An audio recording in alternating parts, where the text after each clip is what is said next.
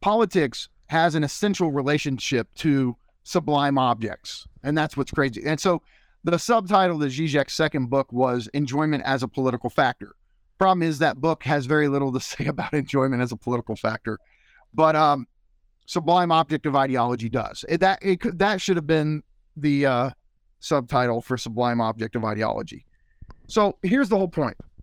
Again, politics is the politics of enjoyment. And once you start to see how politics is always trying to produce scapegoats, like, oh, here's why we we're not enjoying, right? It's these Mexican immigrants or it's the Jews or whatever, right? There's always a scapegoat to blame on why you're not enjoying or why things have gone wrong. And politics is based around that.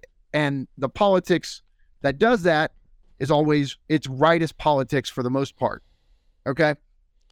Um recently we see maybe instances of this on the left, but of course leftists do something unique when so a lot of the time and Todd talks about this in his book on identity politics.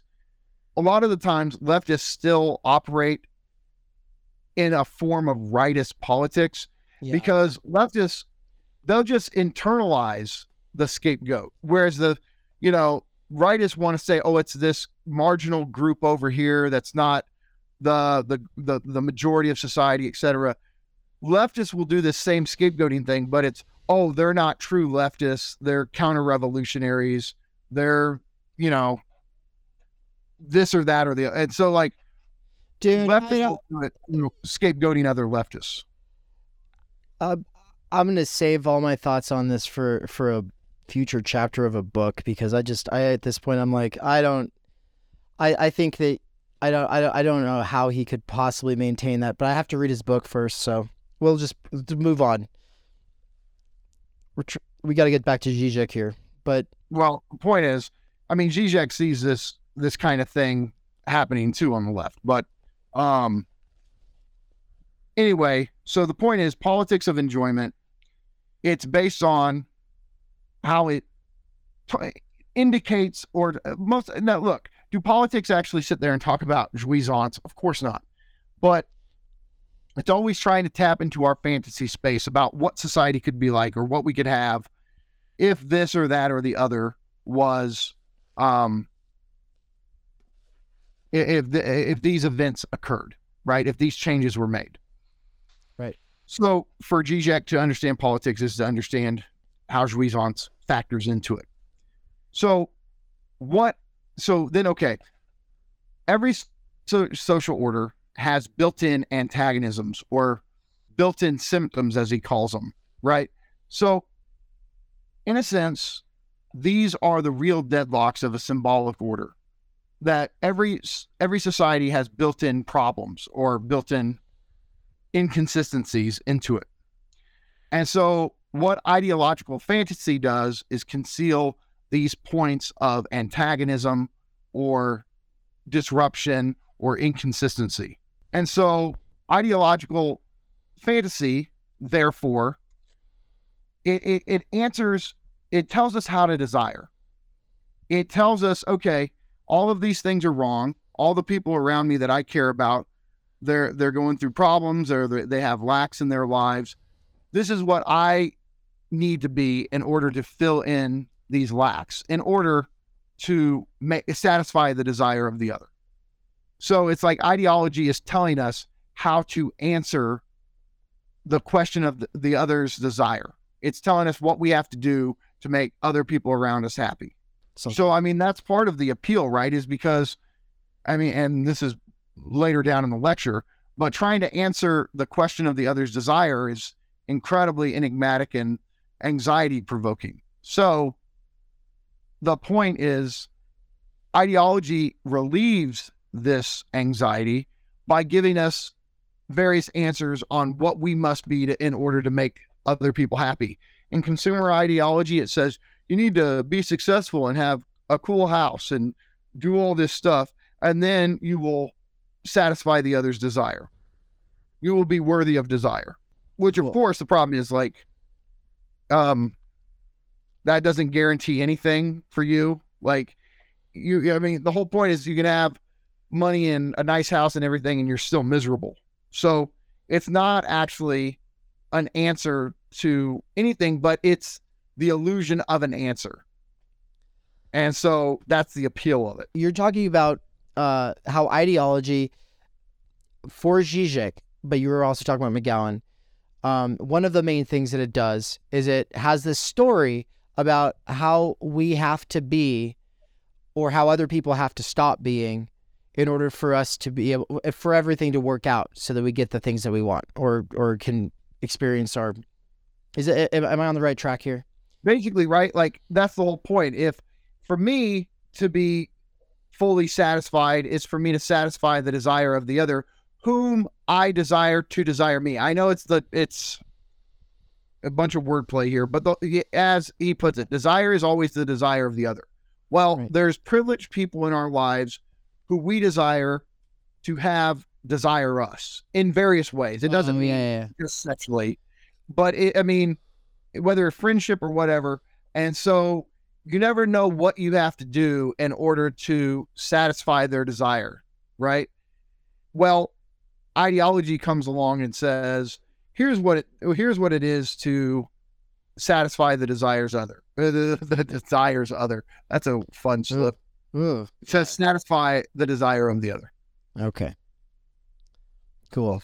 And so, and then like, I mean, it's funny. We a lot of what I have to say now has we've already talked about because we just the conversation went there. But I'm gonna just bullet point a couple things real quick, just as refresher. Again, ideological enjoyment. That's the key thing for Zizek's theory of ideology.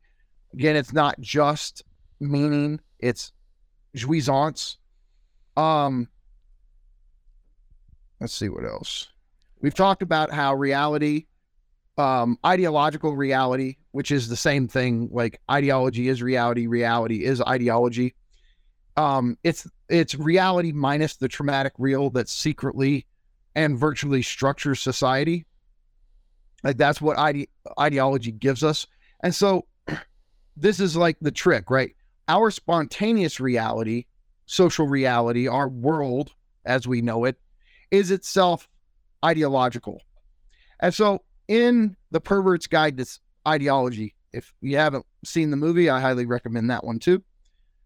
Zizek is sitting there and basically he's explaining his theory of ideology through references to great scenes in movies. And so maybe the greatest example of the critique of ideology is in John Carpenter's classic film, uh, They Live, starring the one and only Rowdy Roddy Piper, R.I.P. Um, so in the movie, Rowdy Roddy Piper is walking around and he's his name's John Nada. Nada means nothing. He's kind of a nomad. And so gets a job, stumbles around, um, and he, he stumbles across a box of sunglasses that are tucked away in a church. I believe it's a church. Um, and he takes this box of sunglasses, puts them on, and what he finds is that when he puts puts the sunglasses on, all of the billboards and magazines that he sees in his imaginary symbolic reality, he puts the glasses on and he sees like the real unconscious message behind all of it. So, like for example, on uh, he sees a guy holding some money, and when he puts the glasses on, instead of seeing like the standard images on the dollars, um, on the money, he sees it, it, says, This is your God, right? And so on all the billboards, he sees stuff like marry and reproduce, obey, consume, right? Like he's basically tapping into this unconscious dimension of the reality itself. And so that's what the they live glasses do is they act as ideology critique. But Zizek's point here is how he differentiates what he's doing from Marx because yeah, this is huge. This is huge, right? So for Marx, he thinks that we basically have access to reality, to the truth of things, and then through ideological manipulation, we come to see certain things in a distorted way. So, wage labor, right? The reality is is that it's a brutal form of exploitation, but through liberal ideology, it gets transformed into like uh, a moment of freedom. Oh, we coming together, only contract. Say what? Or were you talking, Dave? No, um, Anne just brought me a chai latte. Latte. Say say hello. Hello. Yeah. so It's where I thought I heard you talk. I don't know. Okay, I, but I the point is, I don't. I don't. I think. I think what might have happened was you heard yourself talking. I. I think I might have somehow crossed hairs on uh voice okay. meter. uh, So my bad. But yeah. Anyway, Anne brought me a latte, and it's awesome. And I would put you on speakers so that she could hear you. But I had myself muted, and you were on speakers, and all of a sudden you could hear yourself. And so We will mess. Okay. I can just put my ear up to hear I- and listen. yeah. So here's the point, right? So Zizek's point against Marx is that Marx thinks that our default setting is access to reality or the way things are without ideological distortion. And then ideology comes along and gets us to see certain things in a distorted way. An example is wage labor, right? But for Zizek, reality itself, social reality, our spontaneous experience of things is itself ideological. And it takes like a supplement like the They Live glasses. We so there's the difference. And he says this in Pervert's Guide to Ideology. For Marx, it's like you take off the glasses and then you see things how they really are. For Zizek, you have to put on glasses to see things as they really are. The the point is ideology goes so much further down for Zizek than it does for Marx. That ideology is basic spontaneous reality for us Whereas for Marx, it's like a cognitive or miscomprehension. Like, okay, you think about somebody who just has a mistaken idea. David Lynch is the movie director who directed Blade Runner. And then you just go, hey, yeah, he didn't that was, you know, Ridley Scott Ridley Scott directed Blade Runner. And the person goes, Oh, okay, my bad, it was a mistake.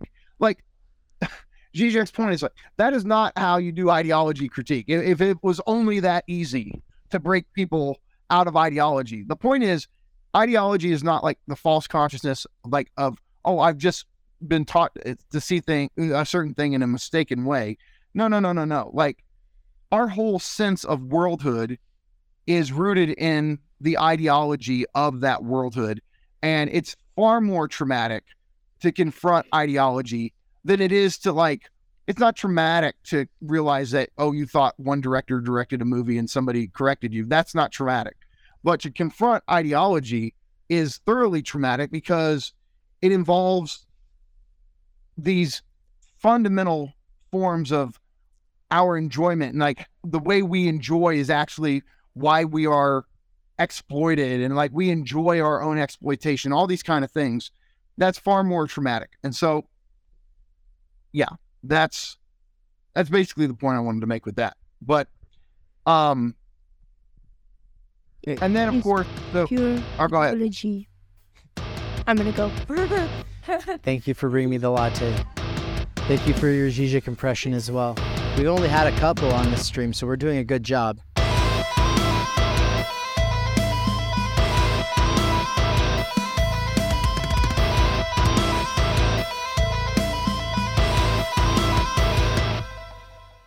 In an attempt to bring in new people to the world of philosophy and theory while building on relationships already established, we are doing a countrywide tour of the United States this fall. What's up, guys? It's Ann and Are we coming to a city or town near you? Do you think there is a venue or audience in your local region that would be interested in a lecture or facilitated discussion about existentialism, critiques of therapism, PMC ideology, self help, introduction to philosophy, or the time energy critique of any of those things? This speaking and discussion facilitation tour will include the Pacific Northwest in mid August, the Kansas City, Missouri area late August or early September, Philadelphia at the beginning of October, and really we're going to be all over the area there, hopefully. So get in contact with us if you think that we should come visit your state. Phoenix, Arizona, mid October. In SoCal, especially San Diego, late October. I say especially San Diego because we already have our guide for the San Diego region. What's the difference between a host, a guide, and a volunteer, you ask? Well, thanks for asking, actually. The volunteer role is for people who want to put up posters or in other ways promote the events that will be occurring in their town or city. Whereas the host might have a guest bedroom, guest house, or a place that we can park our van so we can sleep in our van. We need to know if you would have like bathroom facilities or anything like that. And so the form on the website is where you can tell us what you have to offer. Guiding, on the other hand, though, people who love to guide take a lot of pride in their local knowledge. A good example of that would be Michael Downs when I visited him in Raytown, Missouri, and he took me into Kansas City and we had barbecue and he took me to the mall and to all these other landmark places from his life growing up there. Um, but a more recent example would be my friend Michael in Poland, who took us around Katowice, Poland, and basically gives a historical and sociological analysis of everything, and it was amazing. It was, it was one of the coolest things we've ever experienced. And it made us realize some people just want to provide the space and privacy, whereas other people want to take you out and show you around. And so, if you're interested in being a volunteer, host, or guide, we have a special form for that. So, please fill out your information and uh, get in contact with us as soon as possible so we can fit you into the schedule. Because we'll love to meet you, touch base with the local community, and if you don't think anyone else in your area is interested in the things that you're interested in, if you don't think anyone else is into this stuff, well, we might be able to surprise you. When I saw that poster, Bold Grill Art in Boise, fucking Idaho, are you kidding me? It was virtually an, an answer to an unspoken prayer, you know, really was. And I just couldn't believe that somebody was interested in the things that I was interested in, that I had been interested in for years and had kind of given up on in, in futility. I'd labored in solitude for so long. I had no one to talk to about it, no one to bounce ideas off. This tour is going to bring together a lot of people who want to be based in text with the people they're in conversation with and yeah, I think it's going to be a fantastic year. The only other thing that I want to say is that Michael Downs' first book is going to be published by Theory Underground really soon here. I've got another book coming out really soon here. These books will be spread throughout the United States on this tour. So I'm hoping to be able to do some actual book launch events at various bookstores. Outside of that, I guess the last thing that I would say is that Michael Downs is gearing up to teach For They Know Not What They Do by Slavoj Žižek. We're putting out all these introduction videos and other interviews related to the topic of Hegel, Lacan, Žižek, because we want to give people an accessible and sturdy basis in the discourse. The problem is, is that Michael Downs is very busy having to work at a wage slave job. And so if you want to help in freeing Mikey, make sure to go to his Patreon at patreon.com forward slash the dangerous maybe and make a donation. Thank you. I would be remiss to close this out without a quick shout out to our patrons and our anonymous donors. Thank you so much for the donations already. We've only been around for a month. We already got over $3,000 in donations. Um, and so thank you. And uh, stay tuned for the app, which is on its way. There will be a Theory Underground app. So the current setup is that it is a social media site built around courses where you can suppose that people who are involved in the discussions have a shared interest in the same or similar texts and where you can assume in a lot of the discussions that yeah people have read the stuff that you're reading uh, that you're bringing into dialogue. And so uh, for instance the idea of the university by Karl Jaspers dedicated for him. Slavoj Žižek's for they don't know what they do dedicated for him. And then as people take the course over the years new people will be coming into that forum. And so if you get in there early, you'll be able to see how the conversation evolves. And as new people add into the conversation, it'll bring back memories and like things that you want to work through, questions that you had with the first time that you read the text. And so I'm really excited for this. The reason I've built this website is because I think that this is what's lacking in so many other spaces is that ability to return, to be able to communicate after the fact and in a sustained way on a platform that's not attention grabby and annoying like Discord. And so stay tuned because there is an app on the way. Thank you to our donors. If you want to donate, go to theory-underground.com forward slash support. Thank you.